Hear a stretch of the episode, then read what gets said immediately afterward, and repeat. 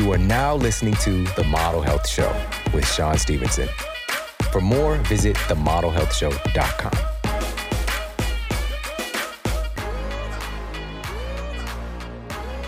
Welcome to the Model Health Show. This is fitness and nutrition expert Shawn Stevenson, and I'm so grateful for you tuning in with me today. On this episode, we're going to be breaking down some of the systems around the food choices that we're making. We tend to think that our food choices are happening on our free will, but in reality, our environment is deeply determining the foods that we're eating. So, we're going to look at some of the social constructs, some of the cultural constructs that are driving our food choices. And we're also going to be talking about how to buy healthier food on a budget, how to reduce our food waste, which food waste in the United States is crazy. The amount of food that we're throwing out can feed another five to 10 moderate sized countries. You know, we're just throwing away so much food. And so you might be going through the grocery store and like, um, go ahead and pick up another box of spring mix that I'm going to end up throwing in the garbage right? Because that's what tends to happen. We have healthy ambitions about making certain things, and then we end up wasting a lot of food. So, we're going to talk about how we can utilize more of the food that we're buying and preserve our foods and all kinds of good stuff like that. And we're talking with somebody that not only can my man cook and is he incredible with education and empowerment, but is some of these things just align, the stars align because even in his name speaks food. His name is Kevin Curry. Come on, he's really that's like my guy Jim Kwik. He's an accelerated learning expert. KWIK. Did the universe dub this to happen in the first place? You know, it's so interesting. But man, such a, a great person and somebody who's really doing something about these social structures, providing education and empowerment and teaching people how to prepare delicious foods, to make food fun, and again, emphasis on delicious. And if you need a reminder on why this matters so much right now, a massive meta analysis published in The Lancet in 2019, this is very recent, titled Health Effects of Dietary Risk in 195 countries, examined the links between poor diet and the skyrocketing rates of chronic diseases in our world today. The scientists determined that poor diet kills 11 million human beings around the world every year. The researchers stated, quote, our findings show that suboptimal diet is responsible for more deaths than any other risk globally. We're at this very interesting place right now as a civilization, we want to call it that, to where more people are dying from the overconsumption of disease affirming foods than from lack of food. More people are dying from overconsumption than from lack of consumption. This is what we're seeing now. This the pendulum has swung. And again, this is why we need to look at the social structures that enable something like that to even take place. Because now having this accessibility to food, what if the food is actually harming me? What if the food is causing deficiencies where I'm experiencing a state of obesity while simultaneously I am starving, right? So I'm consuming all of these calories, yet starving at the same time, starving for nutrition and leading to all of these metabolic dysfunctions. So, really, really important for us to have that in our back pocket and understand why this conversation is important. And can't wait to dive into this subject matter with our special guest.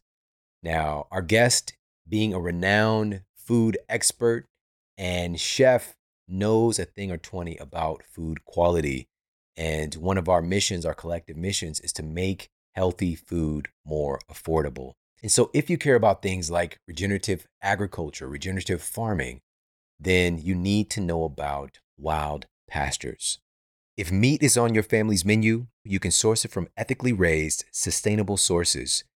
USA delivered. You're not getting this shipped in from overseas somewhere, delivered to your doorstep monthly for 25 to 40% less than what you would be getting at the highest end retailers. Plus, by going to wildpastures.com forward slash model, you get 20% off of every one of their food boxes for life. All right. Plus, on top of that, you'll get an additional $15 off that will be applied at checkout. Go to wildpastures.com forward slash model. That's W I L D P A S T U R E S dot com forward slash model for 20% off every box for life, plus an additional $15 off at checkout. Take advantage of this.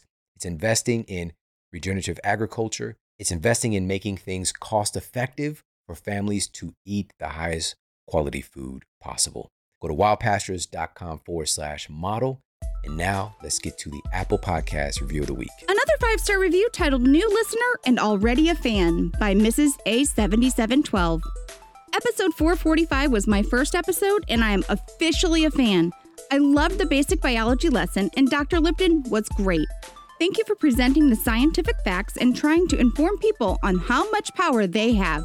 Please keep spreading the good word. Amazing. Thank you so much for leaving me that review over on Apple Podcasts. I appreciate it so very much. And on that note, let's get to our special guest and topic of the day. Our guest today is a best selling author, fitness expert, and social media sensation with millions of followers of his incredible food tutorials and empowering education that he's putting forth via social media on food and on wellness. We're talking about the man behind Fit Men Cook. All right, now this isn't just for the fellas, this is for everybody for sure. So let's dive into this incredible conversation with the amazing Kevin Curry. My guy, Kevin Curry, welcome to the Model Health Show again. So What's good to see you, man. on, man? I think last time we saw each other in person was 2018. Yeah, it's Had to be. by, flown by. Yeah, yeah, and we went out to eat afterwards. Do you yeah, remember you that? did. Yes, I remembered it. It was a nice spot too in STL. Yeah, out Pasta Nose. I remember. And also, you were the first person that I know that ordered chilaquiles. Oh, I, I didn't know what it was. I would look past it. It was just like Chihuahua. I don't know. Like I kept it moving. But yeah, you put me on to it. Man. yeah, it was pretty good, right? Yeah, it was pretty good. Yeah, I I know, I know.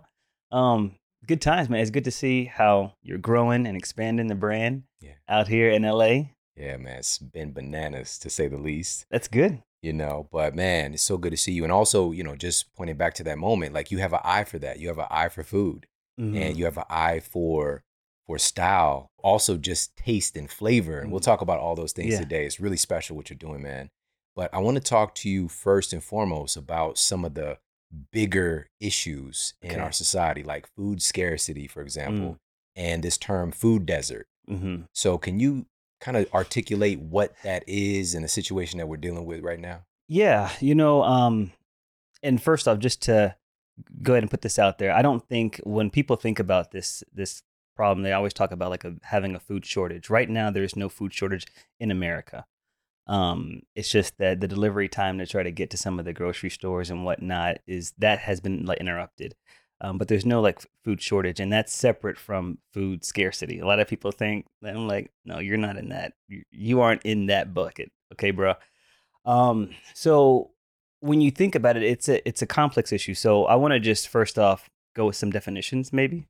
So people always talk about food hunger versus food like insecurity, and then a food desert. So they're actually pretty separate, but there is a little bit of you know like overlap. When you talk about the food hunger thing, food hunger is much more of like a physical, um, personal to that individual, like you're hungry. Whereas food insecurity, that's something that actually is a is um is defined by the USDA, and there are a couple words in there that are just that are pretty important. I think in their in their definition, it's basically um, a person or like an individual who doesn't have consistent access to foods that would allow them to um, carry on a healthy and active lifestyle. So when you look at it in that in that perspective, it's completely different from like food hunger. Mhm. And then you have the food deserts. Now, food insecurity can be caused by, by food deserts, and food deserts can be caused by food insecurity. Um, and a food desert are these places around these pockets around the US that don't readily um, have access to a grocery store, to a supermarket, um, where there's there's there's not one around. Um, they are traditionally and mainly in lower lower income areas. And when you get down to that granular level, there's not a huge separation between race and income. Um, there's so you do see them in a lot more of the marginalized black and brown communities.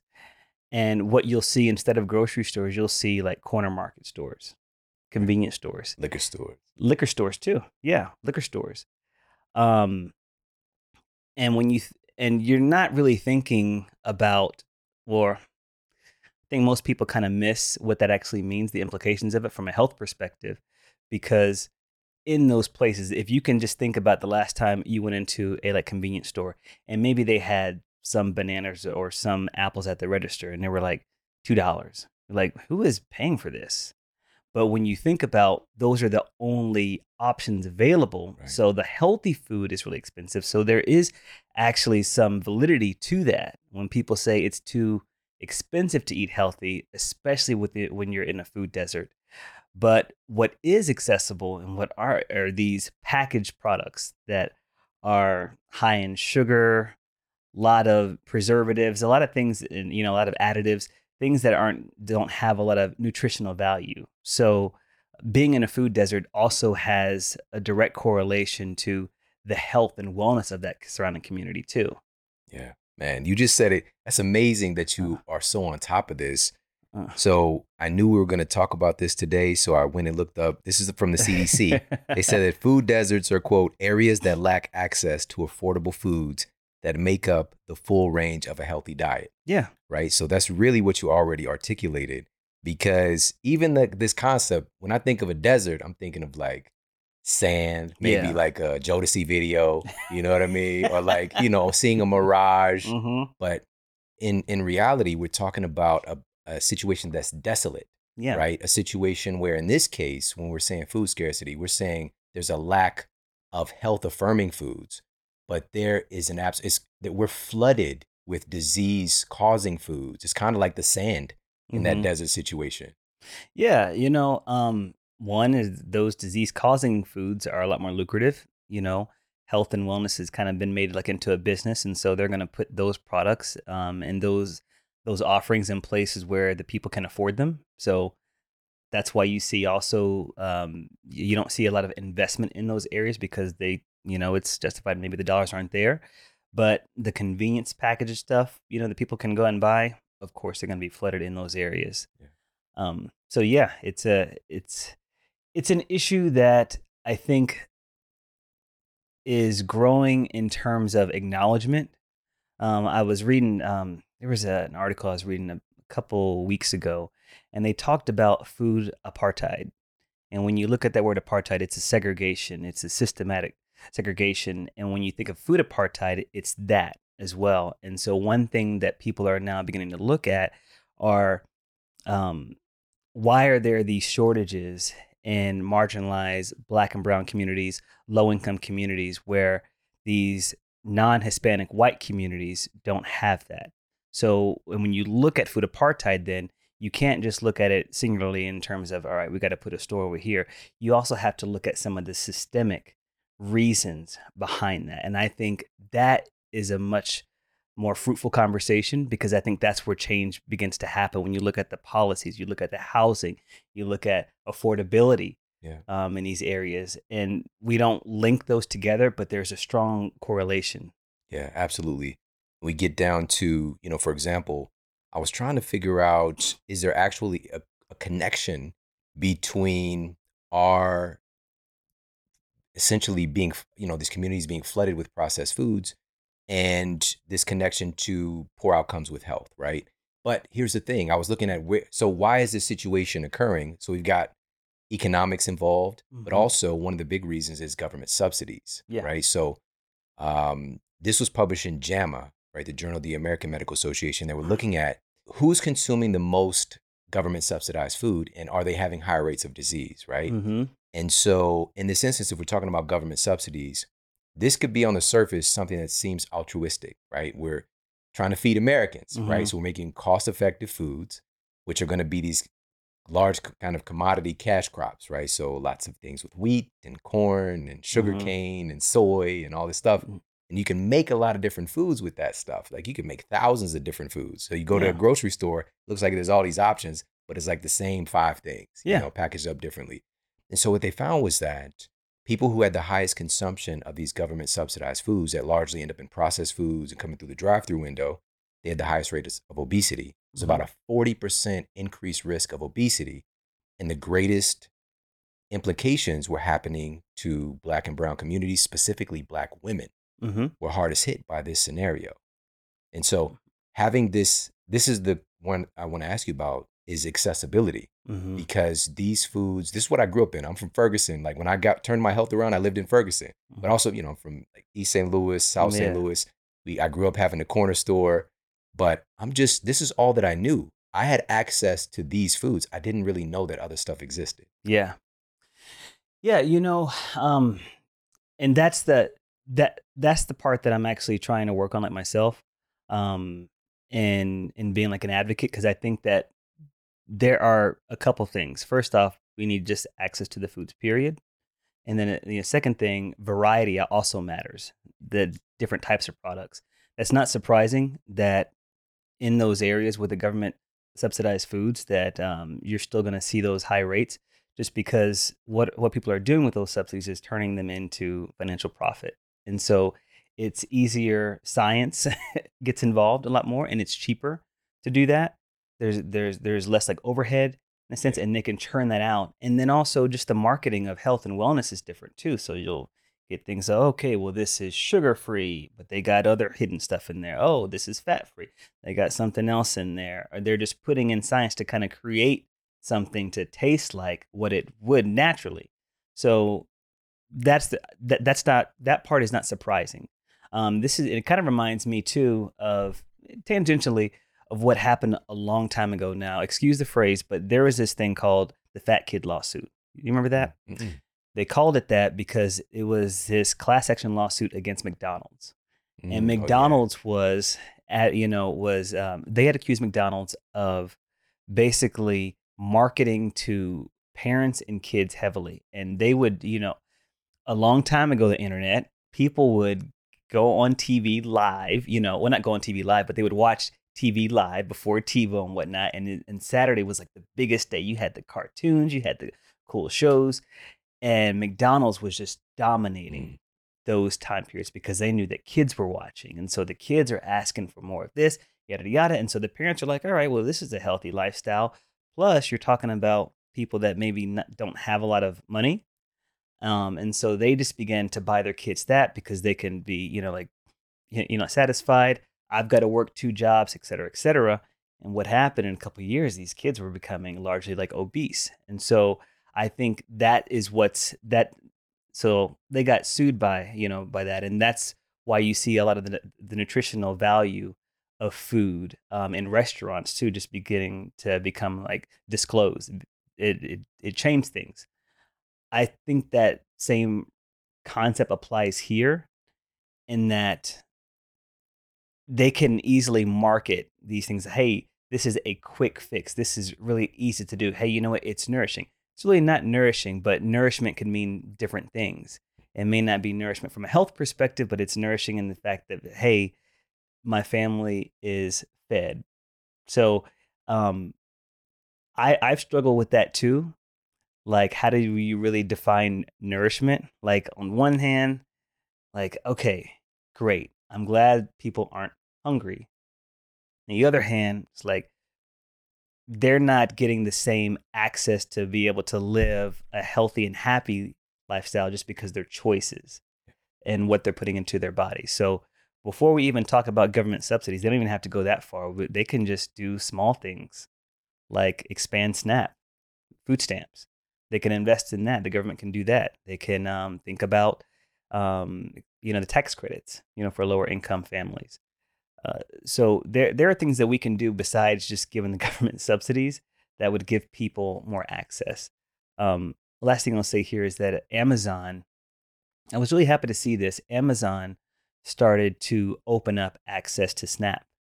Hmm. So now when you go onto the food section there, um, there's like EBT eligible. There's a smart, there's a slight discount there, but it'll tell you so now people can use food stamps to shop on, on Amazon Fresh and, and Whole Foods online, get that delivered. So that way, if you are in the food desert and you don't even have to sign up for Amazon Prime, it's it's free delivery for you if you're if you're on like that. So that's a step in the right direction. I'd like to also see them subsidize the prices a little bit more.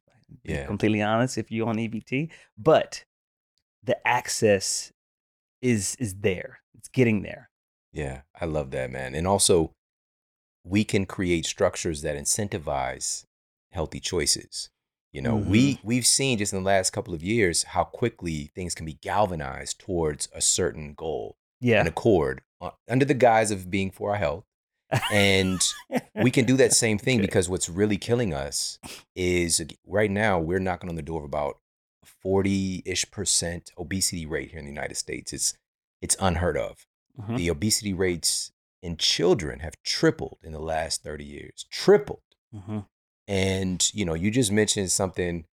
You know, it's a nostalgic vibe, man. You know, we grew up to Saturday morning cartoons. You know, um, what's that one with Michael Jordan and Wayne Gretzky? Was that called All Stars? Oh my gosh, yes. Yeah, All People Stars. don't know about that one. And Bo Jackson was that was also Yeah, Bo show. Jackson, Yeah. Bo knows, man. So you know that would come on. You Yeah. know, Ninja Turtles. Saved by the Bell. and we're and we are just you know having that cereal that morning cereal Mhm. man you know and um, whether it was the the expensive stuff the fruity pebbles and the Trix or the you know i had the cheap stuff a lot of times we had the fruit dots and the Oh, uh, king the vitamin dots.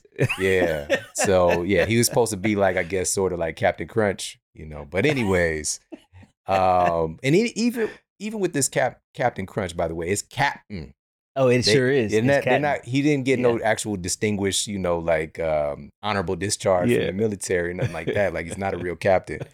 But uh, anyways, man, but you know, having that experience is creating this neural association. You know, that was our access. And you just said, I don't want to stay on this point because like, what can we do about this? But I want Mhm. to say one more point about the uh, subsidies, just to clarify like what that is. We're talking about in about a 20 year recent time span, the US government gave almost $200 billion in subsidies to farmers who are growing these commodity crops that, again, are largely coming through the process, I mean, processed foods and the drive through window, right? So it's just kind of like our, our government. When I say that, that's us. Mhm. That's our tax dollars are paying to contribute to disease, essentially, you know, Mm. and that's kind of the system that we're in. But once you become aware of this, you can politely say no and step out of it. And you just mentioned, for example, uh, expanding programs that help to kind of provide income, provide resources. Mhm. I could have definitely used that as a kid, but because we were unaware, and it's still common today, man, because you got I got to talk to you about this. Mhm. On Snap, top thing purchase is soda. Yeah, All right, so of course. that's that's what we were buying. I didn't really know that it mattered, and that's kind of the point. So if we're wanting to get healthy, once we become aware that it, you know, food can make a difference, what are some of the things that we can do if we're on a budget or you know we're we're you know living in one of these food deserts to get access to better food? What are some of the things we can do? Well, education definitely matters, you know, here. So, um, let me take a step back first and say, and like addressing that, I just think that overall we need to do a much better job of how we talk about the language of wellness and the language of health in America. Um, it has become a business, period. So, uh, you're gonna have to, we have to sift through quite a bit in there, and if it doesn't align with the business part, sometimes we don't get the right messaging out there for people.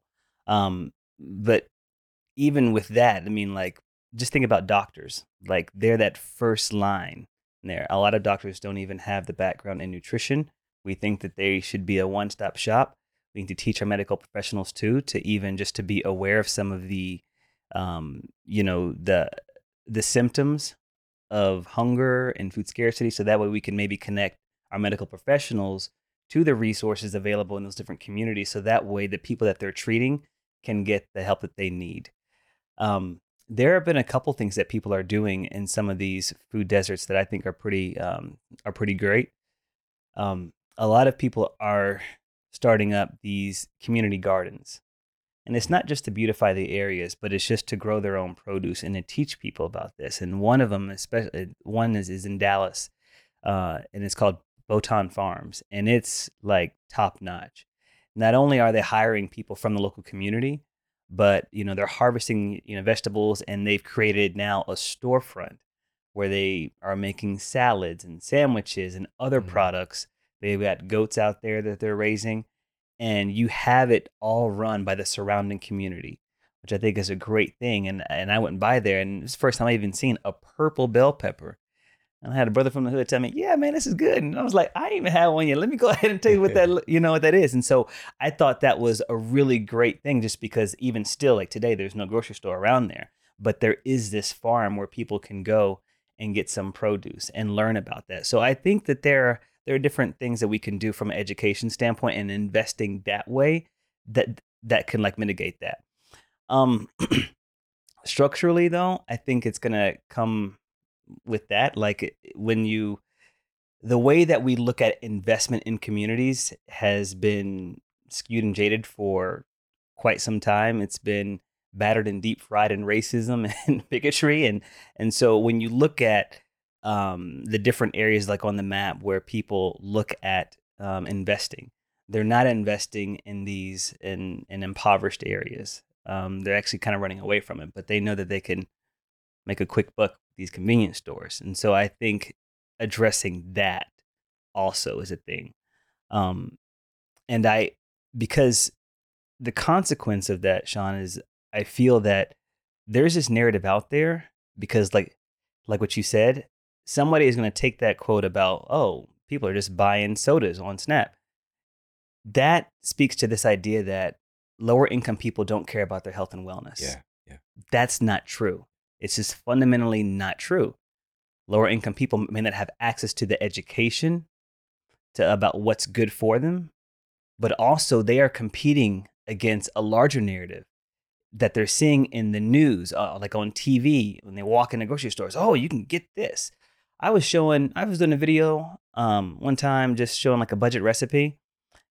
And I said, all right, let me grab some spinach. Spinach was three dollars, and it wasn't even like organic. I was like, dang, let me go over here and try to see if I can get it cheaper in the frozen section. I found it.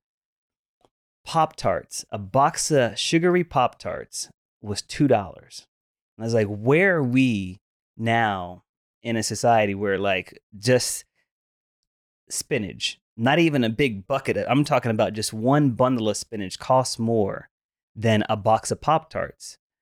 But what's marketed to people is like, we're marketing stop your hunger. That's what's coming first. So people are going to gravitate toward that. Let me just go ahead and do this. Let me just go go and nourish my family that way. Whereas a conversation should be how do we make you healthier and happier? You know, yeah. how do we practice healthful habits? And so I don't blame people for getting that because they don't really know.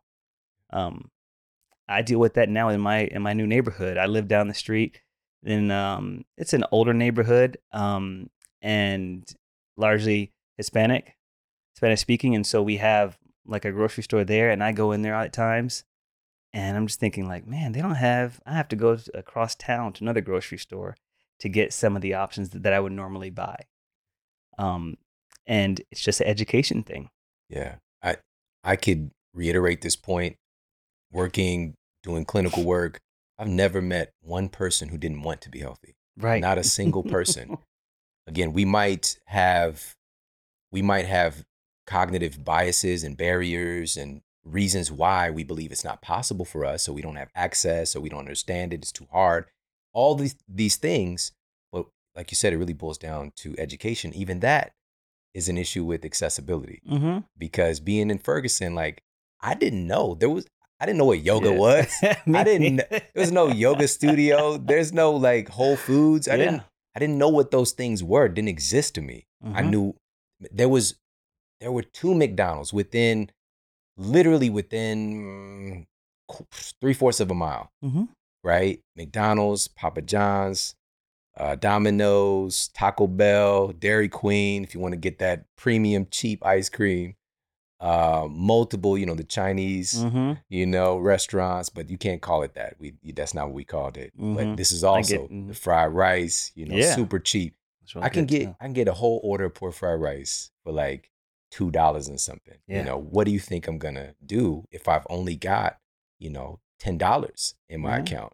You know, it's cheap, it's accessible. And I'm just talking about literally just when I walk out my door, just with a, within a block yeah. of me, those ones that I just listed right? So I'm inundated with this. I don't know any different, but I I want to feel good. I don't want to be unhealthy. I just don't know that food matters. No, you don't until it's too late. Until yeah. uh, like later on in life when you're sitting in front of your doctor I mean, and it makes com- it makes perfect sense. If health is a business, um, we know that people are going to pay a premium for that. So why am I going to build a market in a place where people aren't going to spend five bucks for some spinach? If I build it over there, I know that you know they will, and I can make a quinoa salad and charge them eleven dollars for it, um, for basic stuff, just basic things. So they're going to put that where the money is flowing, but over here, oh yeah, there's incredible spending power for like five dollars for a meal, two dollars for a meal, X Y Z. So How the hell you gonna get a happy meal mm-hmm. for like you A know three dollars, a full meal, burger, fries, soda, and a toy? I know. You know, can I tell you something? so I try to keep gift cards in my in my console when I'm driving. When people, you know, would ask for help. Mm. So I'll so I'll do those. I have McDonald's, and you know, and like 7-Eleven. They're always five dollars. Mm. I tell them, hey, you can go in there and you can actually eat eat for the entire day. I've done the math. They're like, oh yeah, thanks. And I always feel kind of kind of conflicted. Ooh, yeah, yeah. but. I'm like, but if you're hungry, Yeah, go in there you know this this is the dilemma but it's also the opportunity hey five bucks this person ate for the entire day yeah. and then and they're not hungry You can keep somebody alive, yeah but kill them a little slower. Well, let's say Yeah, that. yeah, yeah, kill them a little slower. But also, you know, we're we're not necessarily thriving. That's really what we're trying to move towards. yeah You know what I mean? But I love that actually because Mm-hmm. it's finding a way to make it cost effective in that moment. And, you know, but again, it just boils down to how in the world is this so inexpensive? You know, that's the question. Yeah. Because again, like you mentioned, spinach, like, you know what? The other day, I was walking with my family.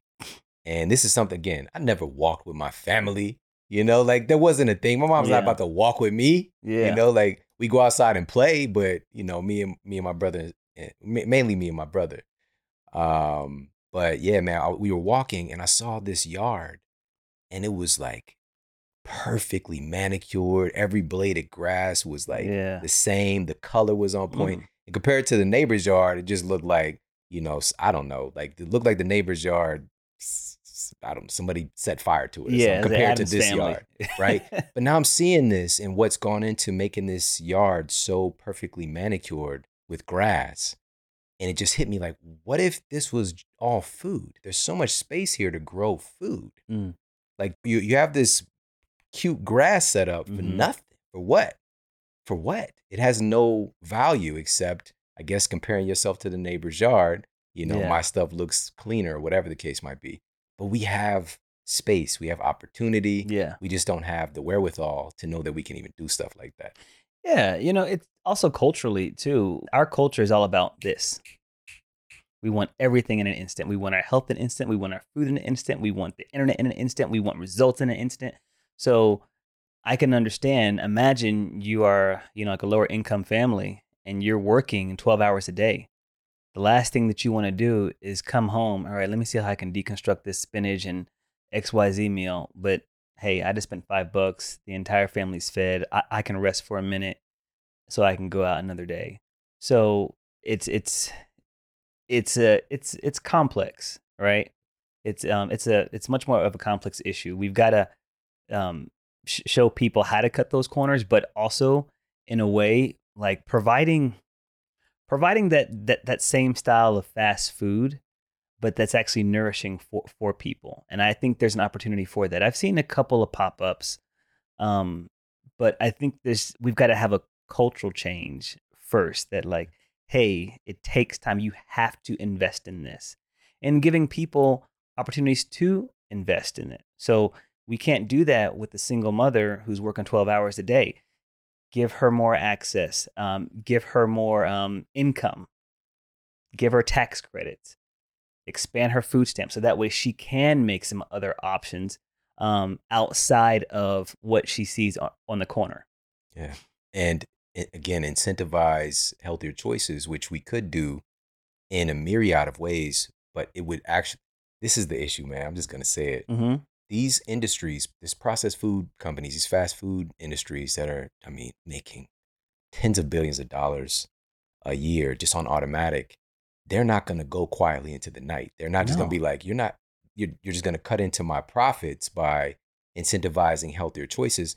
So that's legislation. So that's lobbyists. So that's making sure that they're able to stay on that particular corner and to provide things at this inexpensive price and to get the government to help them pay for it. Mm-hmm. Because if people are wondering why is an avocado three dollars in a I in a Happy Meal, Mm-hmm. which is not happy, it even put happy in the name. I want to Mhm. be happy. Yeah.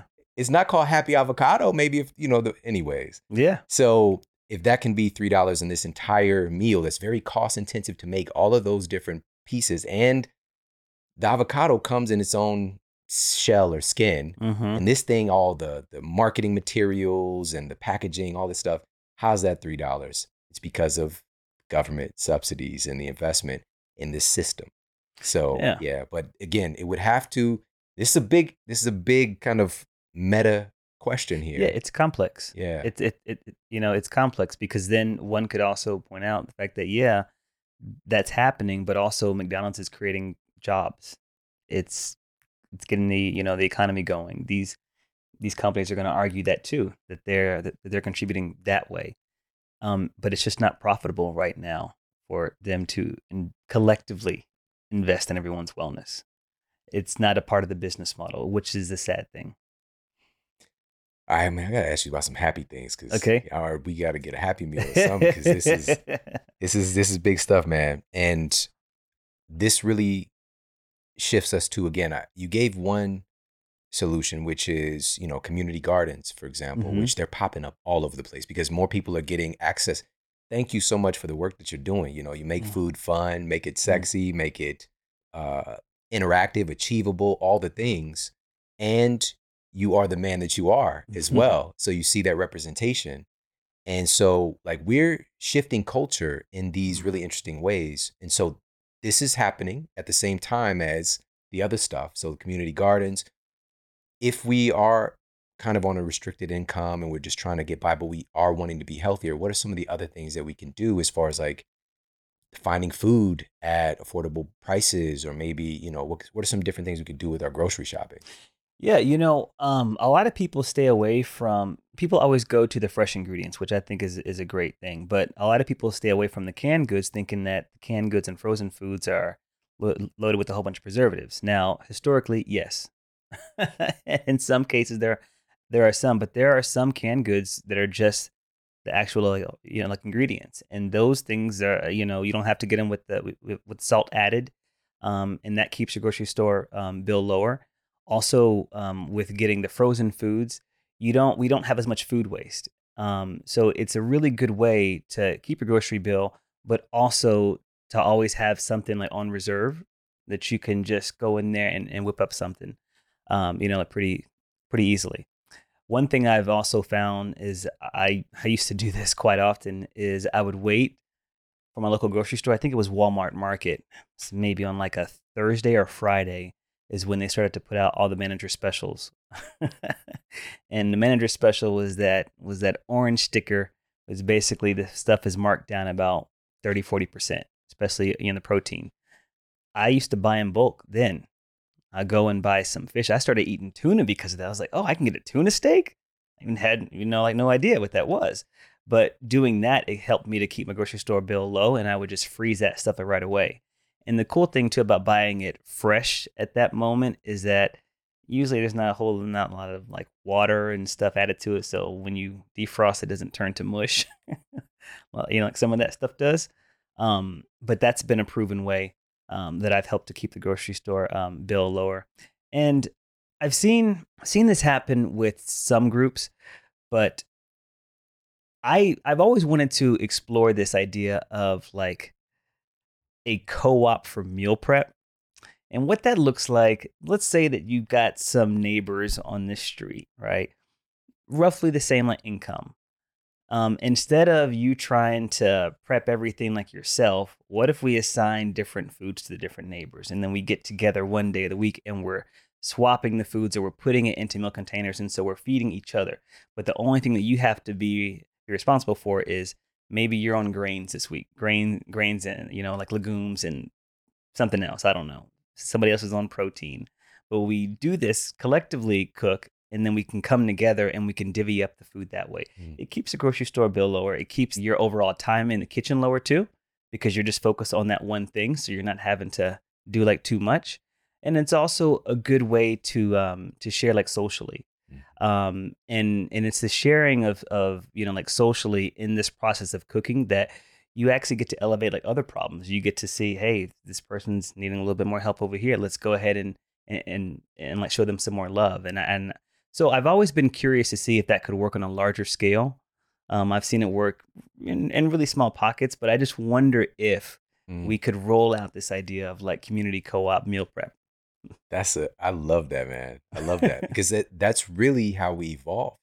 Mm. You know, Oh, this tribal that, yeah. construct. You know, there are people who grew and do did certain things, and um, you know, it's their job, and everybody's kind of coming together for that tribal feast. Mhm. You know, that's that's really remarkable, man. It's just like "Yeah, you no. I, I like the idea. That'd be one, you know.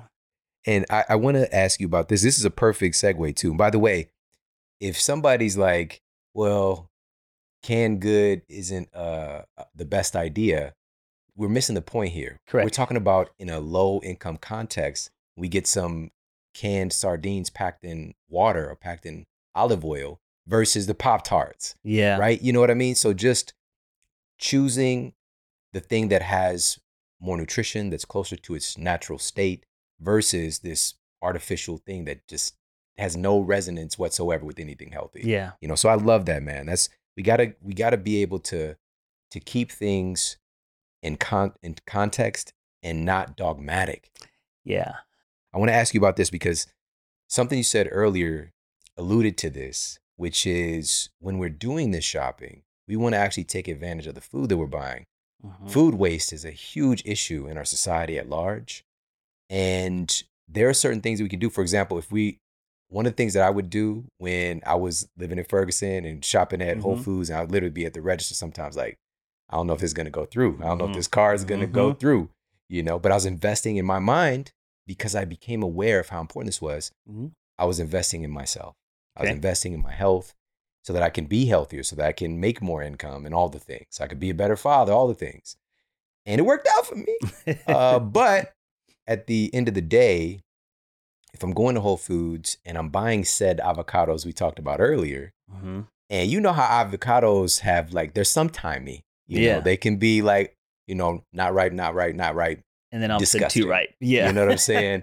And so, what are some of the things that we can do to actually keep our produce fresher longer? Yeah. Um, storage is actually a really important thing, and so I, I encourage people to kind of just just to read up on the stuff that you're buying and how to preserve it better because I didn't get that.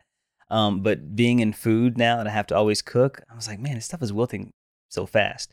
So a couple things that I do.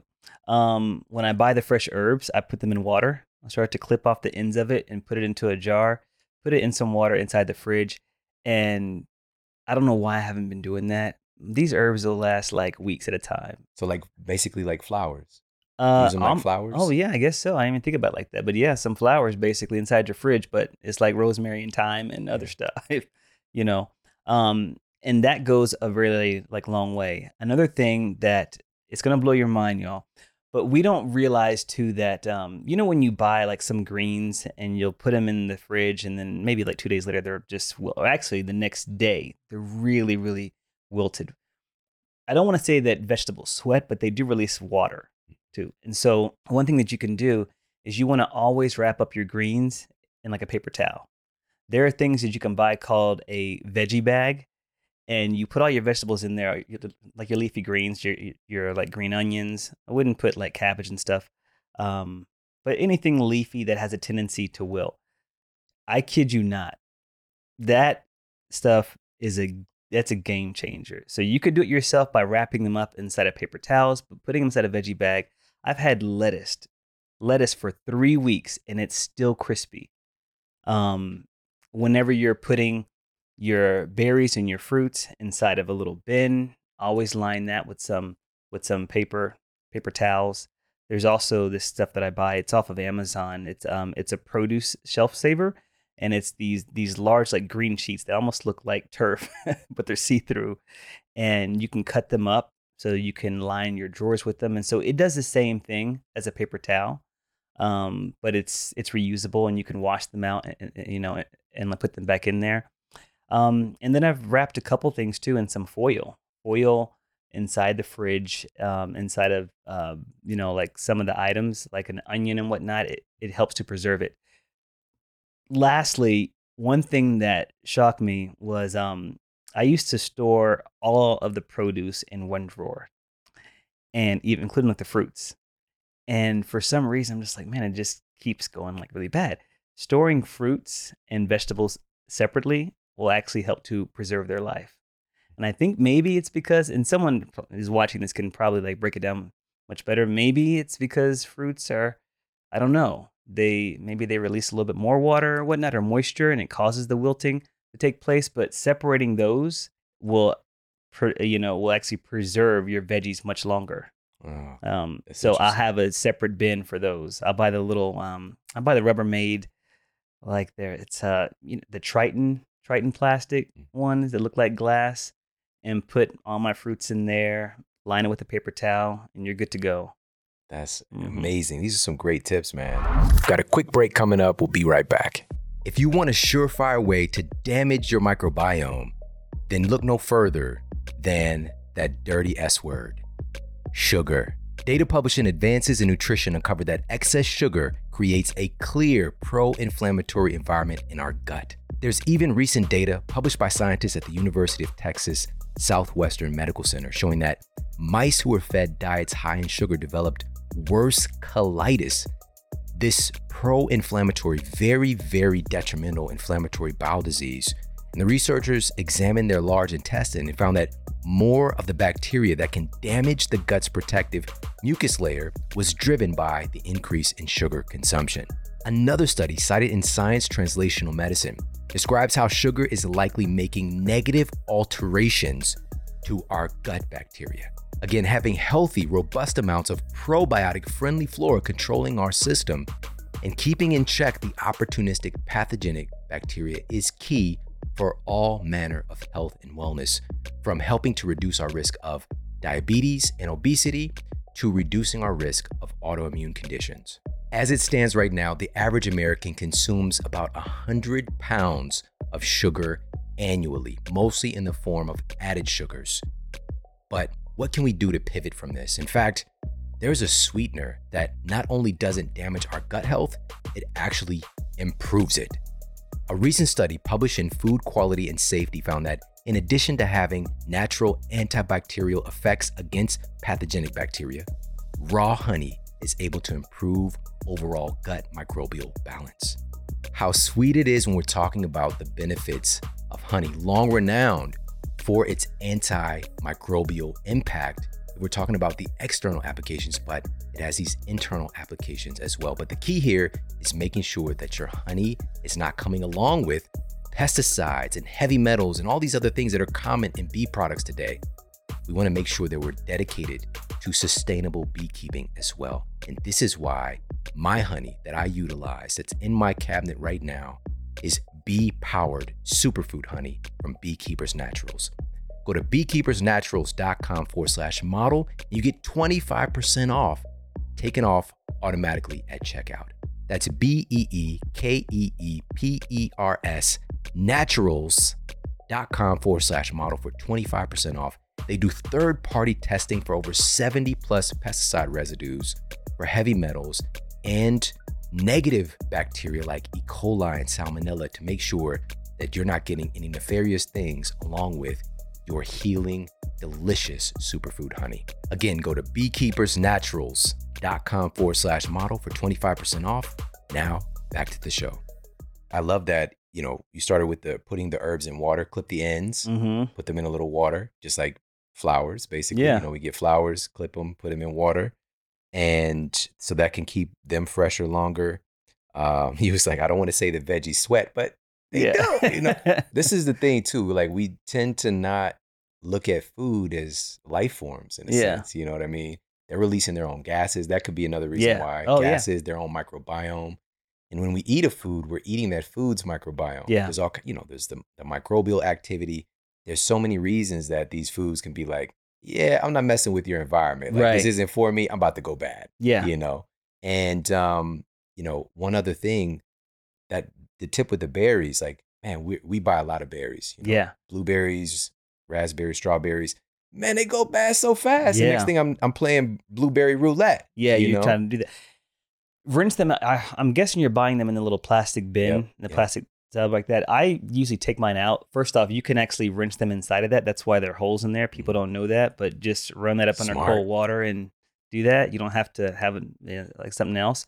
But I've taken my berries out now and put them inside of uh, like another container with some paper towels on the very bottom of them um, with the lid. And I'm telling you, my berries last for over a week.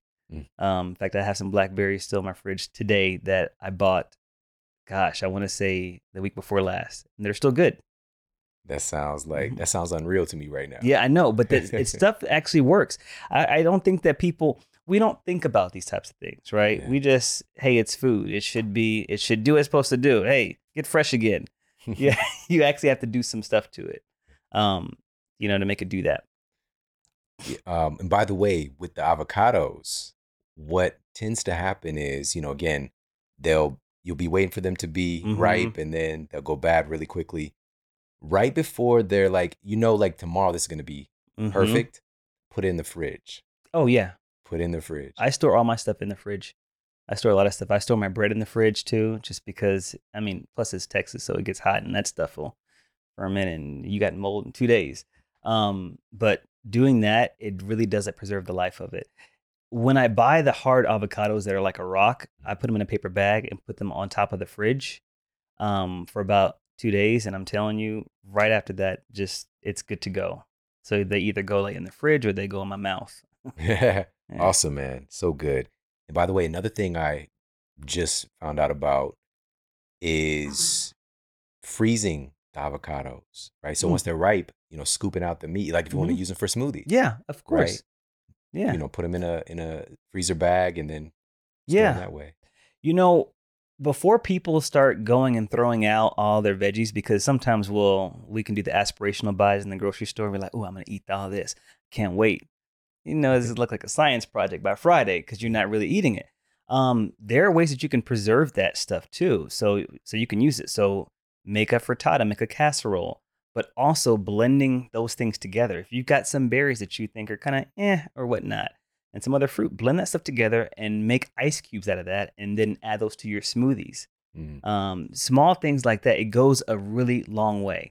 You could even, um, in fact, I love this one.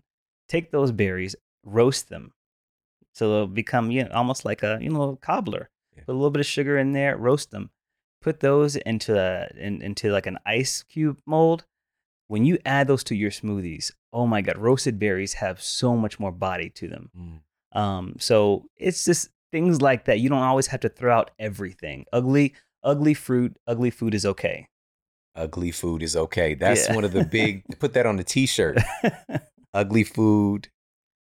now, if it's meat, you throw it away. You on your own. Uh, that brings me to uh, asking you about some weird meat that you ate out there. And Uh, your eyes are like, uh, what is this dude Which talking one? about? uh, when you were in Iceland, yeah. right? So a big part of the reason that we eat the foods that we eat hmm is culture. hmm Whether we realize it or not, we are existing where our thoughts, our beliefs, our actions are a result of our culture. Mhm. Our culture is kind of like a container that we're operating within, right? It's like a shoebox, and we're kind of existing within this box. And, you know, it's going to determine, like I said, all the things that we do in the world. So culturally, there are certain foods that you just eat. There are certain things that you don't eat. There are certain things you have no idea exist. hmm So I want to talk about let's talk about first of all that food experience Yeah. because you've done something really remarkable, which is you grew up in a certain culture hmm and you found this amazing impact that food can have. And then you had the audacity to say, let me go to these different cultures around the world and see what is going on with food in these different places. So talk about that. Talk about that most recent experience and why you're doing that anyway. Yeah, you know, this is my language too. I mean, like this is I, I can talk for you know at lengths of on this one, but um, the one you're talking about was in Iceland, and there's this um, there's this typical food called hákarl. Um, I believe I'm saying it right, but it's rotten shark, and it, it, smelled so bad that the bar owner made us eat it outside because it's just so fragrant. I, I say fragrant because I don't say it's funky. It's terrible. Um, and it was like little cubes, and I I tasted it, and it was just like immediate repulsive. It was it was bad. Um, but you know, and then understanding why people are eating that is like it's dated back. I mean, if you if you ever been to Iceland, it's very very very cold up there. Um, mostly cold, you know, than warm, and so preservation of food was a big thing. And so they would take the shark, and so they had to preserve it over months because you can't go out and do anything else. It's frozen over. Um, and so that's how they do that. I'm not sure why they're still doing that today. Uh, it's it's culture. culture. It's culture. Um, a lot of people don't don't do that, but um, it's cool. Um, I uh, I also had this thing called svid svid up there. It's a sheep's head, and when I tell you they chop off the head, chop it in half, and they sear it, like just sear sear the head, and so it comes to your plate. Literally, I'm not exaggerating, like like that, the tongue hanging out, the teeth if people who listen to the audio, yeah. my mouth is hanging open too. This yeah. is crazy. and um, the cheek and the tongue were actually pretty tasty. I'm not gonna lie, that, but it was that dead tongue hanging out. Yeah, was like, like ah, it was like, it was seared. Now I was gonna post it, but I'm like, yeah, I don't want to post that because I got people who are, you know, I get it. I, I don't want to trigger anybody. Oh man, they might have like censored that. Oh yeah, they definitely would have censored it because it was it was pretty it's pretty crazy. The worst part was was biting into it and getting like a little bit of a chip of the tooth. I was like, oh, oh, my god, oh my god, oh my god. tasting something tasted me. Um, but I think what's important about these experiences and going to travel, what I tell people is like travel isn't just for that moment. Travel is to soak up the culture, soak up the foods, soak up the experiences, and then find out, you know what, this is pretty cool. How can this influence my own life? How can I bring this back? So for me, in terms of food, I'm tasting all these things because I'm like, wow, this is really good. I wouldn't have thought to put something together like this. How can I take these recipes, these these flavor combos to influence my own diet? And that's what I want to show people to do, like um, taking things that you know, know that you may not think about and finding out how you can deconstruct it so that way it's much more helpful for you.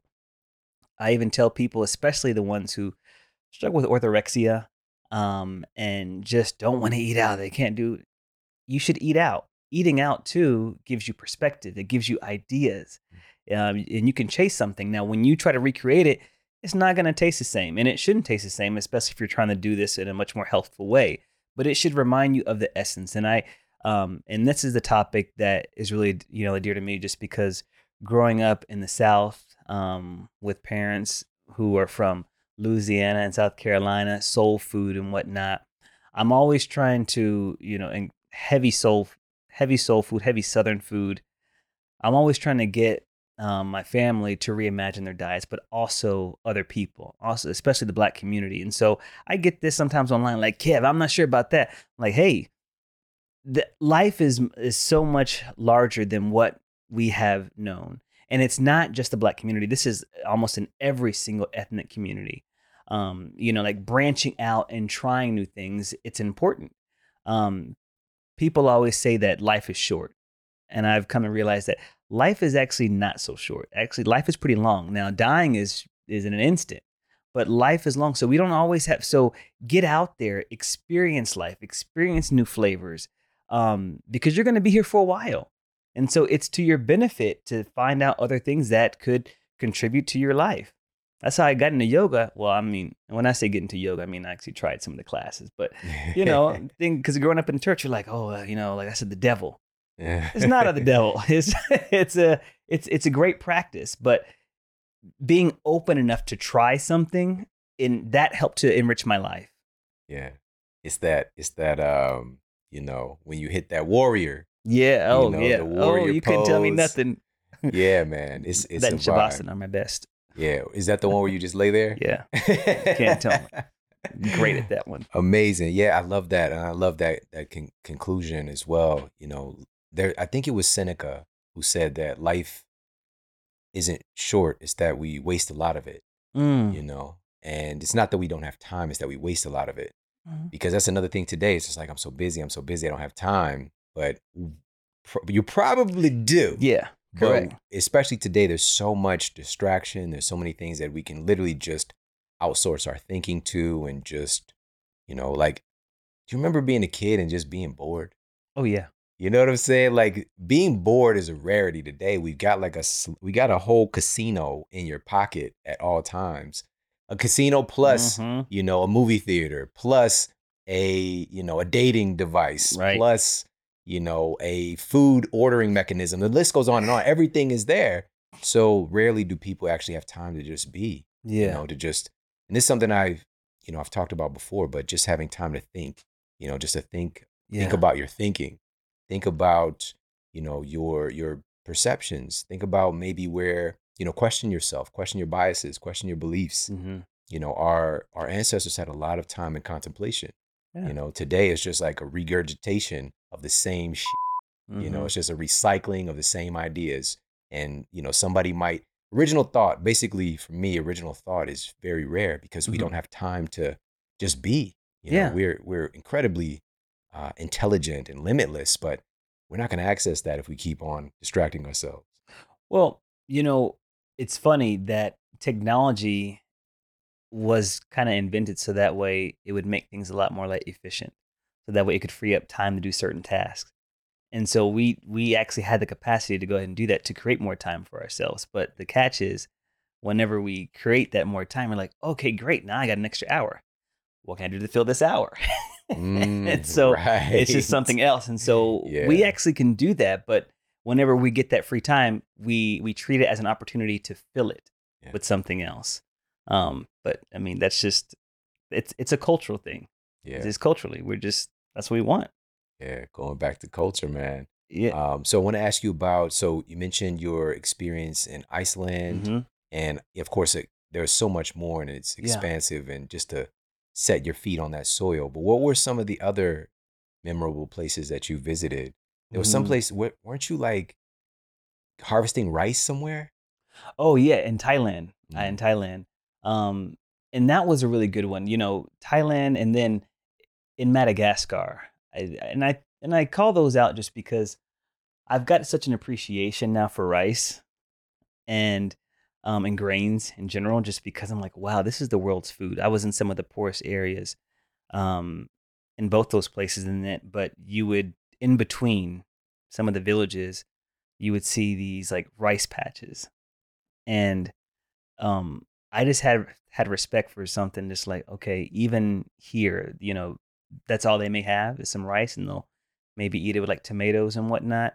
But um when you look at how the world is nourishing itself it kind of it changes your perspective about what's actually needed um in order to live a happy life to live a healthful life. Um so i've i've it's helped me not to become such an absolutist when it comes to food to be Mm. completely honest with you. Yeah. Um, I remember uh, we were on the beach in Madagascar and we were trying to fish. We didn't do a really good job. The women caught a whole bunch of fish, so we were able to use theirs. and we were walking um, back to the village, and there was a lady there, um, like on the beach. Their houses there on actually the beach, like a hut, you know, in a sense. Um, and she was cooking. So I stopped by. I was like, oh, "Okay, what you cooking out here?" And just you know, she, she just had um was like some chickpeas, garbanzo beans that she had been stewing in this pot, and then um, rice and and tomatoes, and there was just so much pride that went into that. And she wanted me to stay for dinner. We couldn't stay. We did come back though, uh, um, and just how people just kind of open up their homes. Uh, the whole idea of nourishment changed for me. Like, how do I define nourishment? How do I define what is healthy and well? Just that that started creating things in my mind. I'm like, all right, Kev, this is this meal may not be something that like a nutritionist back in the states would say, oh, this is a healthy meal. But how do you define health and wellness when like this is feeding our family for days? How do you define that? They're well. They're um. I mean, first off, I didn't see a whole lot of obese people over there. Let's just say that. Yeah. So there's that thing. there's that Um, but I, I just think that the concept of wellness changes whenever you look how other people are defining it around the world. That's powerful. That is that's one of those things where again you had to to have that accessibility. Like you got there, Yeah. you saw it, you experienced it, because it isn't just food that nourishes us, Mm-hmm. you know. And if people like, you know, um, rice is one of those things that could people, you know, it could set off a red flag alert, you know, and it's like this plant defense chemicals is gonna kill you. People in Okinawa, centurions who are da- they're dancing, they're 100 years old, There we go. you know, doing their having they eat Talk they about eat it. rice. You know, my wife is from Kenya Mhm. and they eat rice. Much longer lifespan, but health span. Let me be specific. Health span, Correct. right? So it's like again having some context for all these things and understanding. Somebody just asked me the other uh, the guy who got you here today. Shout out to David from Black Love. And he asked me a question. He was asking me about all these different diet camps out here because Mhm. he's been he's dabbled in them, you know, as I have over the years, but I've been doing this 20 years. So I've I've had a longer time to to partake, to Yeah. dabble. And so he asked me, you know, this camp is saying this, this camp is saying that. And I was just, it's a very simple thing. They're all right and wrong, you know, because each of these, you know, kind of the poster child for each of these diet frameworks, whether it's veganism, whether it's paleo, whether it's carnivore, they have seen great effects in their life and with the patients that they work with. Mhm. And they're not doing this to to try to be controversial oftentimes. I mean, there are Mhm. some people that, you know, that might be on that vibe, but they sincerely want to help people because they've seen it be effective yeah. and they have data. There's peer reviewed data to back up all of them. Correct. By the way, you cannot ignore just because something fits into your paradigm, you can't say the rest is is nonsense. With that said, all of these all of these different diets work for some people. hmm And I was pointing him back to like what have humans been doing the longest? And the truth is all kinds of stuff. What did people eat? Whatever was around. It depends on where you lived. Right. So, And it and what a great way to come right back around to your first question. What do people eat? It depends on where you live. So we've got to do a much better job here in America to make sure that if we're going to have those experiences with food, that it's an equal access to those foods because your diet is shaped by what's around you and what's available. Um, so yeah, I think that's that's well said. man, that was a full circle moment right now, you know. Man, um I want to make one more point and I got to ask you this question as well. I can't have you here and not ask you about this. Um but, you know, I mentioned that my wife, it, you know, her being from Kenya, she really opened my eyes and and my mother-in-law as well so much to the diversity within just that one space. Because again, it depends on where you live. There are so many tribes in Mhm. Kenya. What we tend to do is again, like some somebody's in a particular, you know, um, you know, they're African or they're Kenyan, they're Ethiopian, but within that, there's so many different tribes. And so my wife's tribe, they're more with Ndengu, Mchele, Mhm. Chapati, right? Then there's tribes like the Maasai who they're they're drinking blood and you know and, and milk. Milk is a big part of their diet Yeah. right? And they have this robust health and their rates of chronic disease, it's just like it's, it's almost non existent, Yeah. right? And then she shared like there's this other tribe that is closer to, you know, closer to the water, to the beach, and they eat a lot of fish, Right. you know, and they, but each tribe thinks that they're the best, you know, Right. no disrespect, all right? Yeah. And so they're like, oh, those are the people that smell like fish, you know, oh, the Maasai, they out here, you know, with the husbandry, with the animals, Yeah. whatever. And, but it's just understanding that it depends on where you are Right. and your culture. And what I want to encourage people to do if they're wondering what to eat is think about your where you come from. If you can, I would do that with people coming into my you know my office after a set amount set amount of time. I finally started asking people like, what what is your heritage?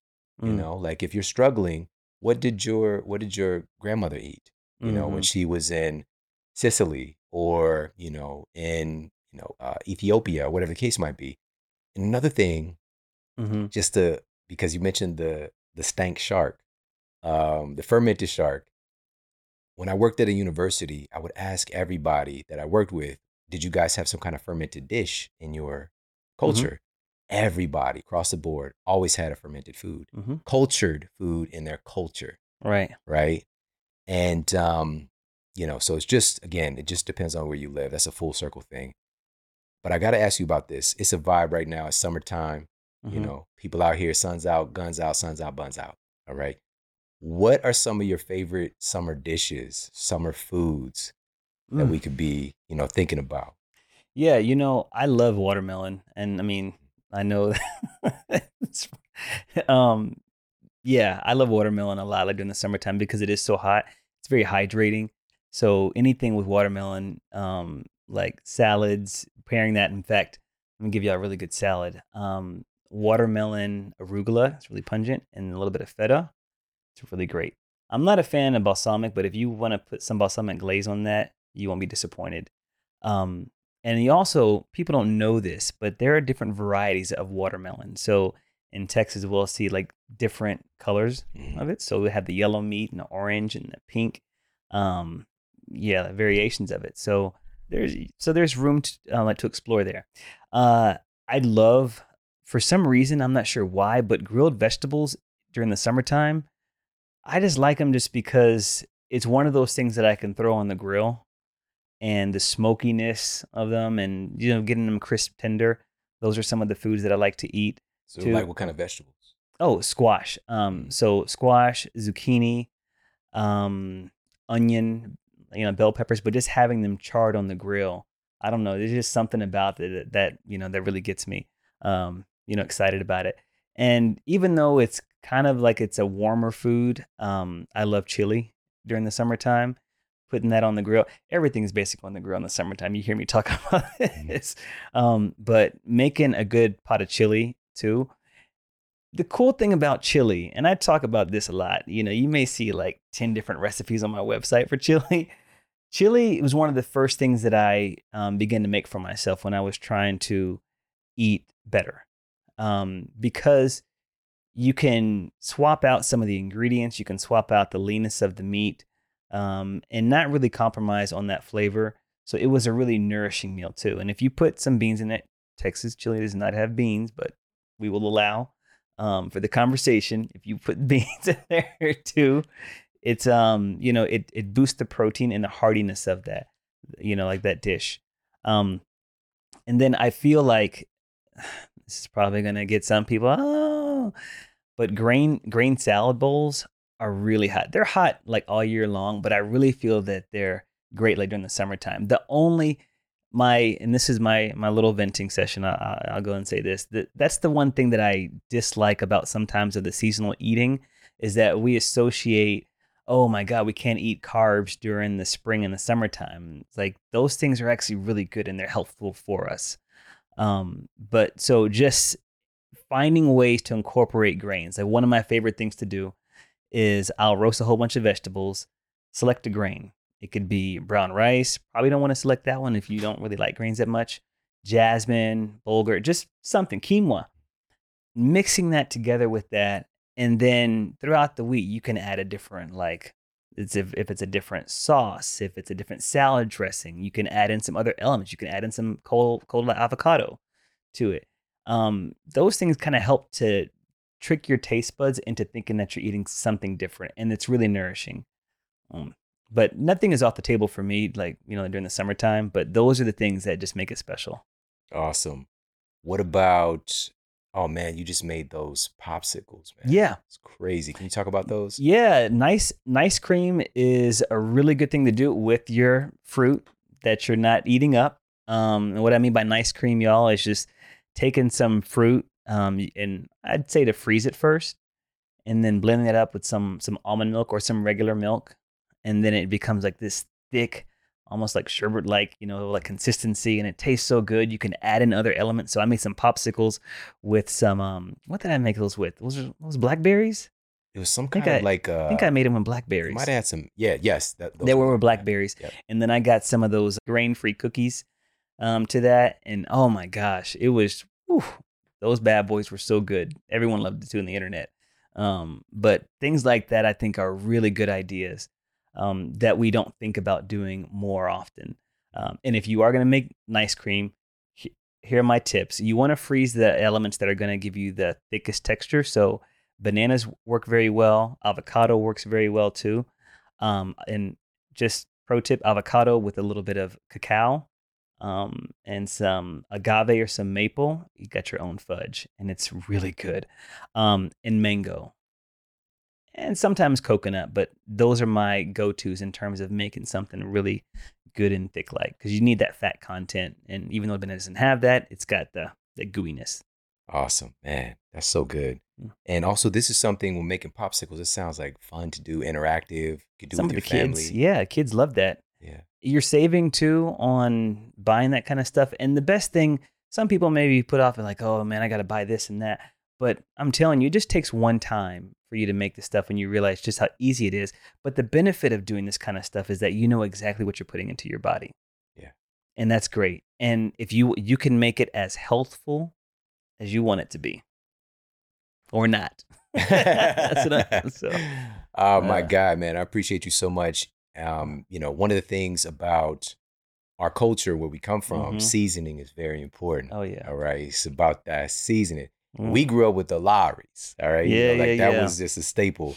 And like you can get drove by your whole family and your community if you don't season your food properly. I know. And you decided to like step up and to upgrade Oh. seasonings. Yeah. And that's one of the things you have going on right now. Talk about that. Yeah, I've, we've had the Spice line since uh, 2019, and it's still it's one of my favorite things, just because seasoning is very important. And when I first started out, people were telling me to go buy the Mrs. Dash stuff, and with the zero sodium and the oldness of some of those spices, it tastes kind of like cardboard. So what I wanted to do was we can put some sodium in there, but very small amounts, so that way people can be heavy-handed with it if they need it to be.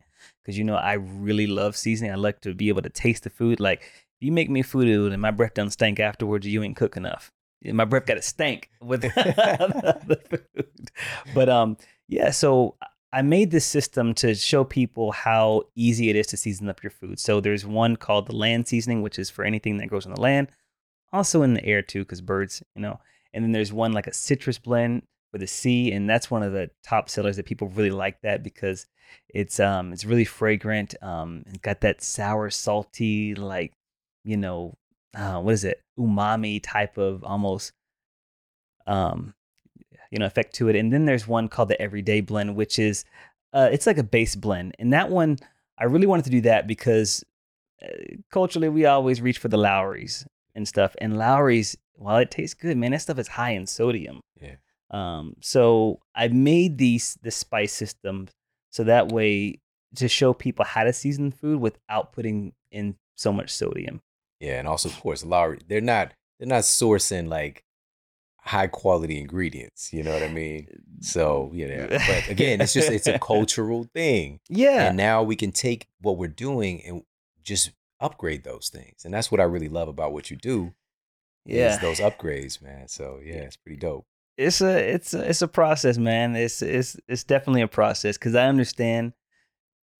Uh, you want to do stuff for the culture and honor the ancestors. Like for instance, I got um people just came from my neck. I had so many messages about this. I was showing how to cook up some chicken breast, so it wasn't going to be dry. And one of the first step was taking out of the package. Now, don't wash the chicken just because it spreads germs around. It's it's Yeah. been proven yeah. microscopic stuff. And so, oh my God, I can't believe you're doing that. It's got so many germs on it. Well, hopefully you're cooking off those things. Like it's got to cook to a certain don't wash your temperature. chicken. Yeah, yeah. So, but things like that we'll just keep on doing. But we need to begin to ask questions. This is the last thing I'll say because this um this is a funny story that my pastor uh, you know once shared just to show you what we do sometimes without even questioning it. He was making Thanksgiving dinner, and his mom was there, and so he was doing everything. He had the turkey ready, and he was about to put it into the oven, and then he split it down the middle and then put it on on two trays and put it in there. And his mama said, "Baby, what you doing with that?" He's like, "Mom, I'm doing the way you know the same way that you did it." And she started laughing. he said, "What's so funny?"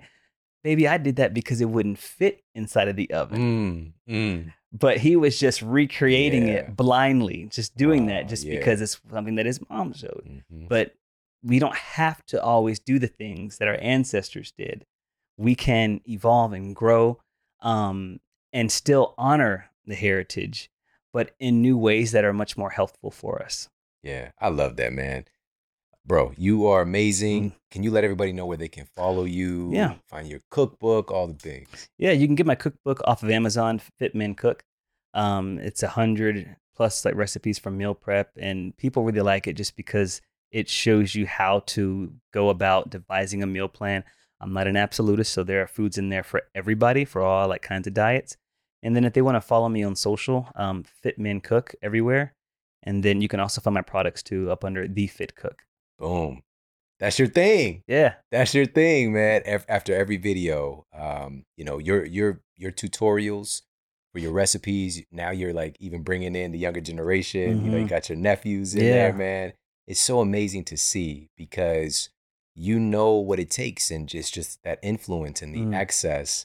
And I know that the work that you're doing is not always easy. The production quality, how you put stuff Thank you. together, man. I just appreciate what you do and how you invest into your work. It's just it's really special, man. And I appreciate that seriously. Same, you know, with you. I'm glad to see the way that your business is growing and then your brand is growing. You've got a lot of good things cooking. I can't wait for people to to lose their mind when everything kind of drops. What you got going on? If there's one thing that I would like to just say, like you know, as a parting thought, going back to the first part, because I am really passionate about access to food, is that one other thing that people can do to help out in the local communities is to donate to the food banks and to get involved at that level, at the community level. It actually does matter. So um, not just giving away some of the old foods that you're not going to eat, um, but also the monetary like donations. They need those things. They need, you know, um, because I work with one in downtown Dallas, and it's not just the food, but helping out with job placement and clothes. And then once we get them into a house, they're, they're given like kitchen stuff so they can begin to cook for themselves. So there are ways that we can tackle this, you know, this issue of food insecurity while hoping that we elect politicians and people in government that can address these structural things. Yeah, man. Thank you for that, man. Again, just you're a real one, man. Thank you. I appreciate you so much. Thanks for coming through, Mm-hmm. and can't wait to do this again. Appreciate you, bro. Awesome, my guy Kevin Curry. Everybody, thank you so much for tuning into the show today. I hope you got a lot of value out of this. When it really boils down to it, it's about eating delicious food. It's about sharing experiences. It's about empowering others and finding creative ways to find a way. Because, you know, there's a statement that if there's a will, there's a way. I believe that when there's a will, there's 10,000 ways, there's 10 million ways. We just have to have the audacity to think differently, to experiment, to try new things. And so I hope that you got a thing or two to take action on today, to try something new, to expand your horizons. And caring is sharing. If you love this episode, please share it out with your friends and family. Take a picture, tag me on social media. I'm at Shawn Model on Instagram and tag Kevin. He's at Fit Men Cook. Let him know what you thought about this episode. And of course, you can send this directly from the podcast app that you're listening on to somebody that you care about. I appreciate you so much for tuning into the show today. Take care. Have an amazing day. And I'll talk with you soon. And for more after the show, make sure to head over to themodelhealthshow.com. That's where you can find all of the show notes. You can find transcriptions, videos for each episode. And if you got a comment, you can leave me a comment there as well. And please make sure to head over to iTunes and leave us a rating to let everybody know that the show is awesome. And I appreciate that so much. And take care. I promise to keep giving you more powerful, empowering, great content to help you transform your life. Thanks for tuning in.